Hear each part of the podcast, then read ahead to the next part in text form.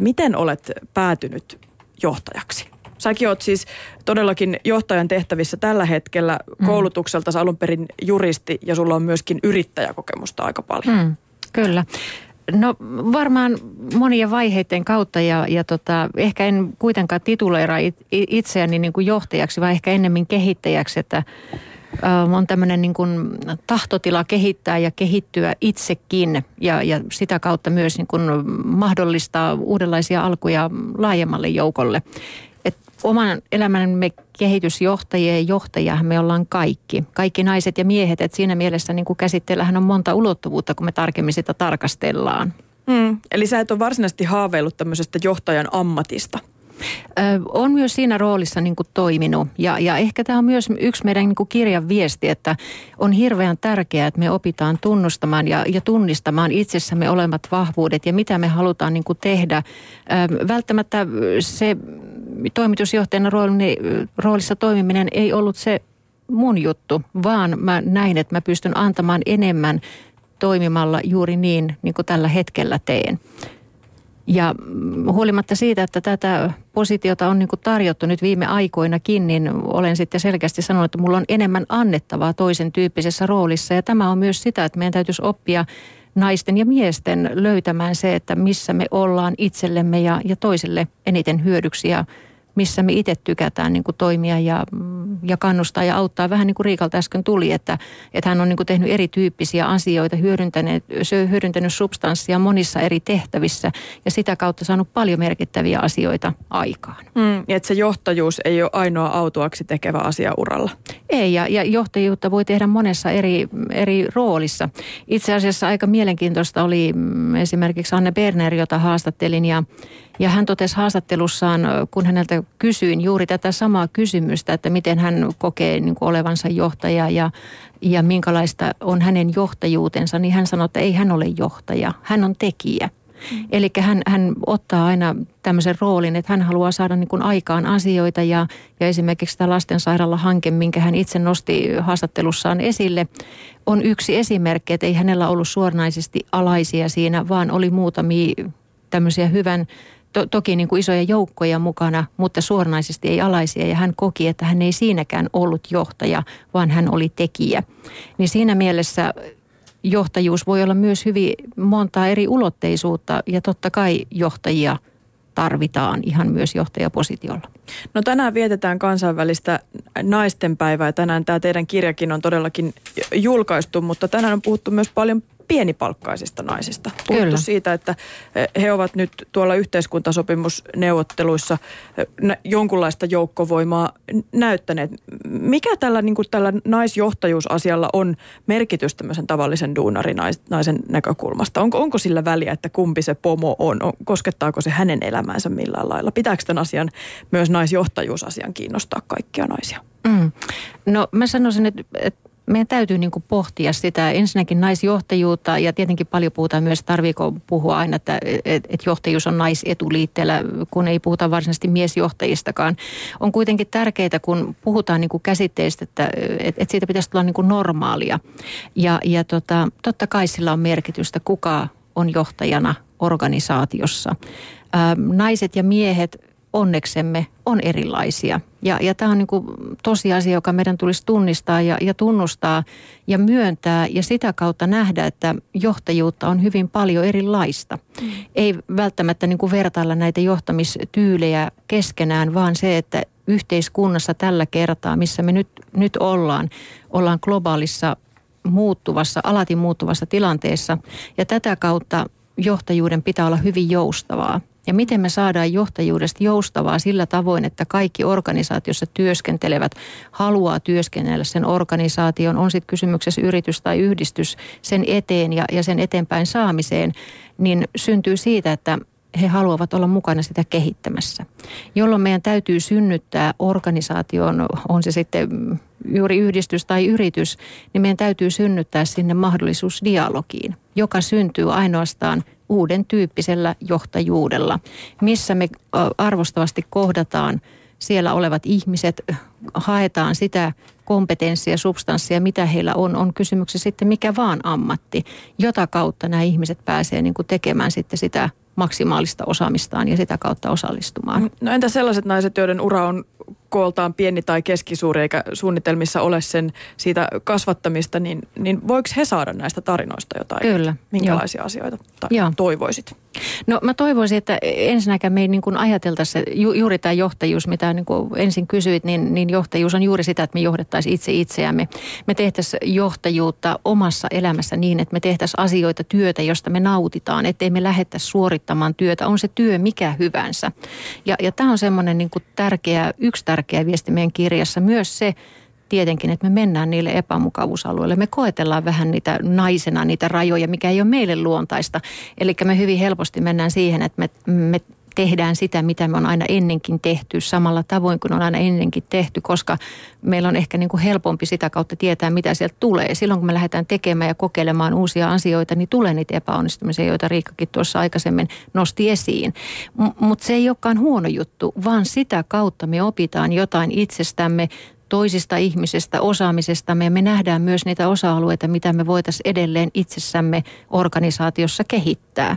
Mutta tälle pitää antaa niin kuin tilaa aikaa ja myös se, että me ollaan valmiita tekemään vähän ei niin meidän aina hallinnassa olevaa. On se sitten vaikka lähdetään keskustelemaan uudella kielellä, jota me nyt ihan täydellisesti osata.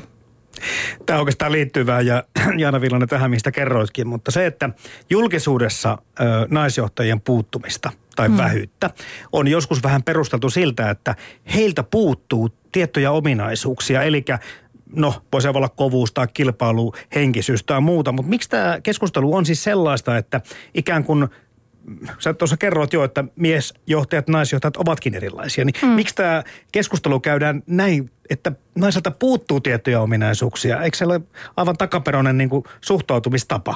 Kyllä, osuit ihan asia ytimeen. Mä oon täsmälleen, täsmälleen samaa mieltä. Mehän lähdettiin liikkeelle tämän kirjan kanssa faktoista. Ja, ja faktat osoittaa sen, että naisten johtamat yritykset on keskimäärin 10 prosenttia kannattavampia. Ja nyt me puhutaan siis riihikuivasta rahasta. Mistä syystä ei oivalleta tätä, että valitsemalla selkeästi ja hakemalla ja näkemällä vaivaa. Tähän vaatii vaivaa, koska välttämättä se kulttuuri menneessä ei ole ollut niin, että on ollut paljon naisia johtajapositiossa. Jolloin kun meillä tulee muutos, niin meidän täytyisi nähdä, että muutos on mahdollisuus eikä se ole uhka. Eli tätä kautta meidän täytyisi ajatella, että me ei haetakaan niitä samoja kriteereitä. Nythän me nähdään, jos me ajatellaan meidän yhteiskuntaa tällä kertaa, mehän nähdään, että meillä on muutoksen paikka. En, en, en, entisellä tyylillä tehty johtamistapa ei enää toimi. Eli nythän puhutaan, politiikka on rikki, mä nyt en si- siihen puutu, mutta siis siinä mielessä, että me tarvitaan uusia tapoja ja ainoastaan niin kuin tekemällä myös tässä johtajuudesta mennään vähän epämukavuusalueelle ja katsotaan, että mitä niillä uusilla elementeillä olisi mahdollista saada aikaan, millä, miten se empatian rooli, että ei määritelläkään sitä, että menestys syntyy numeroilla, vaan otetaan uudenlaisia kriteereitä, miten me mitataan menestystä yrityksissä siten, että ihmiset viihtyy siellä, ne on vähemmän pois sieltä, ne pääsee toteuttamaan itseään, ne tuo uusia kehittämisehdotuksia sinne ja sitä kautta me saadaan uudenlaista välittämisen kulttuuria yritykseen. Ei se välttämättä ole semmoista saneltua – mutta tarkoittaako se sitä, että se ei olisi yhtä kannattavaa, niin tutkimukset osoittaa juuri täysin päinvastoin. Ja tämä onkin mun mielestä hämmästyttävää, mitä me Maaretan kanssa kirjassa todettiin ja saatiin selville, että että toden totta, jos me otetaan, jos on nolla prosenttia naisia johtamispositioissa, otetaan 30 prosenttia niin kuin heidän määräkseen, yrityksen kannattavuus kasvaa 15 prosenttia. Että niin kuin 15 prosenttia tulee lisää kannattavuutta, niin eikö tämä ole ihan hassua, että tähän ei tartuta? Niin, tästä itse asiassa tiedetään aika paljonkin tämmöistä tyypillisestä suomalaisesta, jos puhutaan toimitusjohtajista. Hän on mm. nimeltään Juhani, niin hän on 51-vuotias ja tekee 52-tuntista työviikkoa. Arvostaa tuloskeskeisyyttä ja tietynlaista hierarkisuutta. Mm. Viidestä työssä eniten inspiroivasta asiasta ihmiset tulivat listalla viimeisinä. Tämmöisiä tietoja saatiin Future CEO 2016 tutkimuksesta mm. vastikään. Miten nämä teidän haastattelemat ja tapaamat naiset itse suhtautuivat tähän naisjohtajuus käsitteeseen, koska siihen aina tämä etuliite liitetään tietysti. Kyllä, vielä tällä kertaa.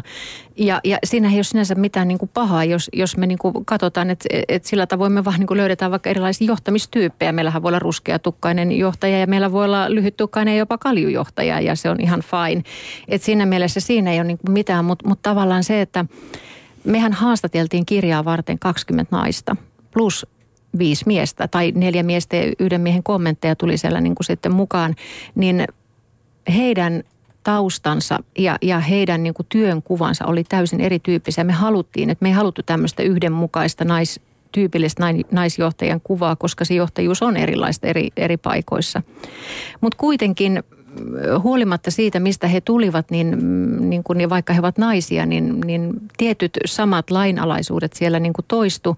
Ja toisaalta myös se, että sitten jos puhutaan näistä mm, lasikatoista, mistä nyt ei ole vielä niin kuin nostettu, mistä hyvin paljon myös puhutaan, niin se mielikuva ei ollut välttämättä naisellakaan niin kuin yhdenmukainen, jolloin mitä me oikeastaan lopputulemana niin kuin saatiin, niin on se, että on tärkeää puhua, puhua ja nostaa faktat esiin ja miettiä, että, että että nyt asiat on niin kuin näin, miksi ne on näin, jolloin me löydetään niitä kehittämistoimenpiteitä. Ja nyt jos osa näistä tutkimuksista, mitä me niin kuin käytiin läpi, oli 20 vuoden takaa, oli hurjaa ajatella, että kun niitä luki, että ne olisi voitu olla kirjoitettuna eilen. Eli muutosta on niin vähän tullut. Jolloin se meidän painopiste tässä kirjassa on se, että meillä on näitä toimenpidelistoja, on, on niin kuin naiselta naiselle, mieheltä naiselle ja mitä organisaatio ja niin edelleen. Eli me toivotaan, että niihin tartutaan, että oikeasti lähdetään miettimään sitä kehitystä eteenpäin, eikä aina katsota sitä niin kuin perävaloja, koska sillä tavoinhan me autollakin, jos me mentäisiin, niin me aika kehnosti päästäisiin eteenpäin. Verrataanpas nyt sitten johtajuutta taiteilijoita kirjailijoihin tässä tapauksessa. Tommi Kinnunen, loistava tuota kirjailija, ihan tässä hiljattain erässä haastattelussa totesi, että et, et niin kuin naiskirjailija, mieskirjailija, täysin kestämä, kestämättömiä etuliitteitä. Mm-hmm. Ja et vain kirjailijalla, sillä sisällöllä on merkitystä. Ja sitten siihen, että miksi mies ei voisi kirjoittaa uskottavista naishahmosta ja toisinpäin. Eikä mm. itse tekijöillä ei ole heillä minkäänlaista niin kuin kiinnostusta tätä asiaa pohtia. Eli kaikki tämä tulee ulkoapäin. Mä mietin mm. tätä johtajuusasiaa, että onko tässäkin niin kuin, onko tämä niin kuin enemmän niin kuin semmoinen ulkopuolisen tai asiaa tarkkailevien ihmisten ongelma tai näkökulma? Mm. On, on se sitäkin, että niin aina, aina vaikuttaa siihen tietenkin kulttuuri, missä me niin kuin ollaan. Ja totta kai tässä kieltämättä täytyy sanoa se, että myös median rooli on niin kuin merkittävä. Siitä syystä, että miten jos me otetaan esimerkiksi, otetaanpa vaikka asiantuntijoita haastatteluun, niin mitä he pääsääntöisesti ovat. Eli, eli juurikin tätä, että jos me halutaan muutosta, niin silloin kun meillä on se muutosprosessi päällä, niin meidän on pakko kaikkien siihen – niin kuin haluta mahdollistaa uudenlaisia alkuja. Toki sitten kun meillä on tietynlaiset rakenteet, niin, niin ulkopuolelta tulee niitä paineita, jolloin pyritään niin kuin toimimaan. Nyt, nyt tietenkin kirjassa saattaa olla siinä mielessä eri tilanne, että aina taiteilijalla kirjalla on mahdollisuus itse synnyttää se sisältö. Mutta nyt kun me puhutaan siitä, että ihminen pyrkii johtajapositioon tai pyrkii uralla eteenpäin, niin mitä on niin kuin ne yhteiskunnan rakenteet, mitkä nähdään niin kuin tukevana, miten me mahdollistetaan, mikä on se, miten me esimerkiksi mitataan mitataan sitä menestystä tai että mitä on ne kriteeristöt, millä me valitaan ne ihmiset niihin johtajapositioihin, niin näähän tulee hyvinkin, saattaa tulla juuri sitä kulttuurista, missä me ollaan, joka myös on niin globaalisti tietenkin hyvin erilainen.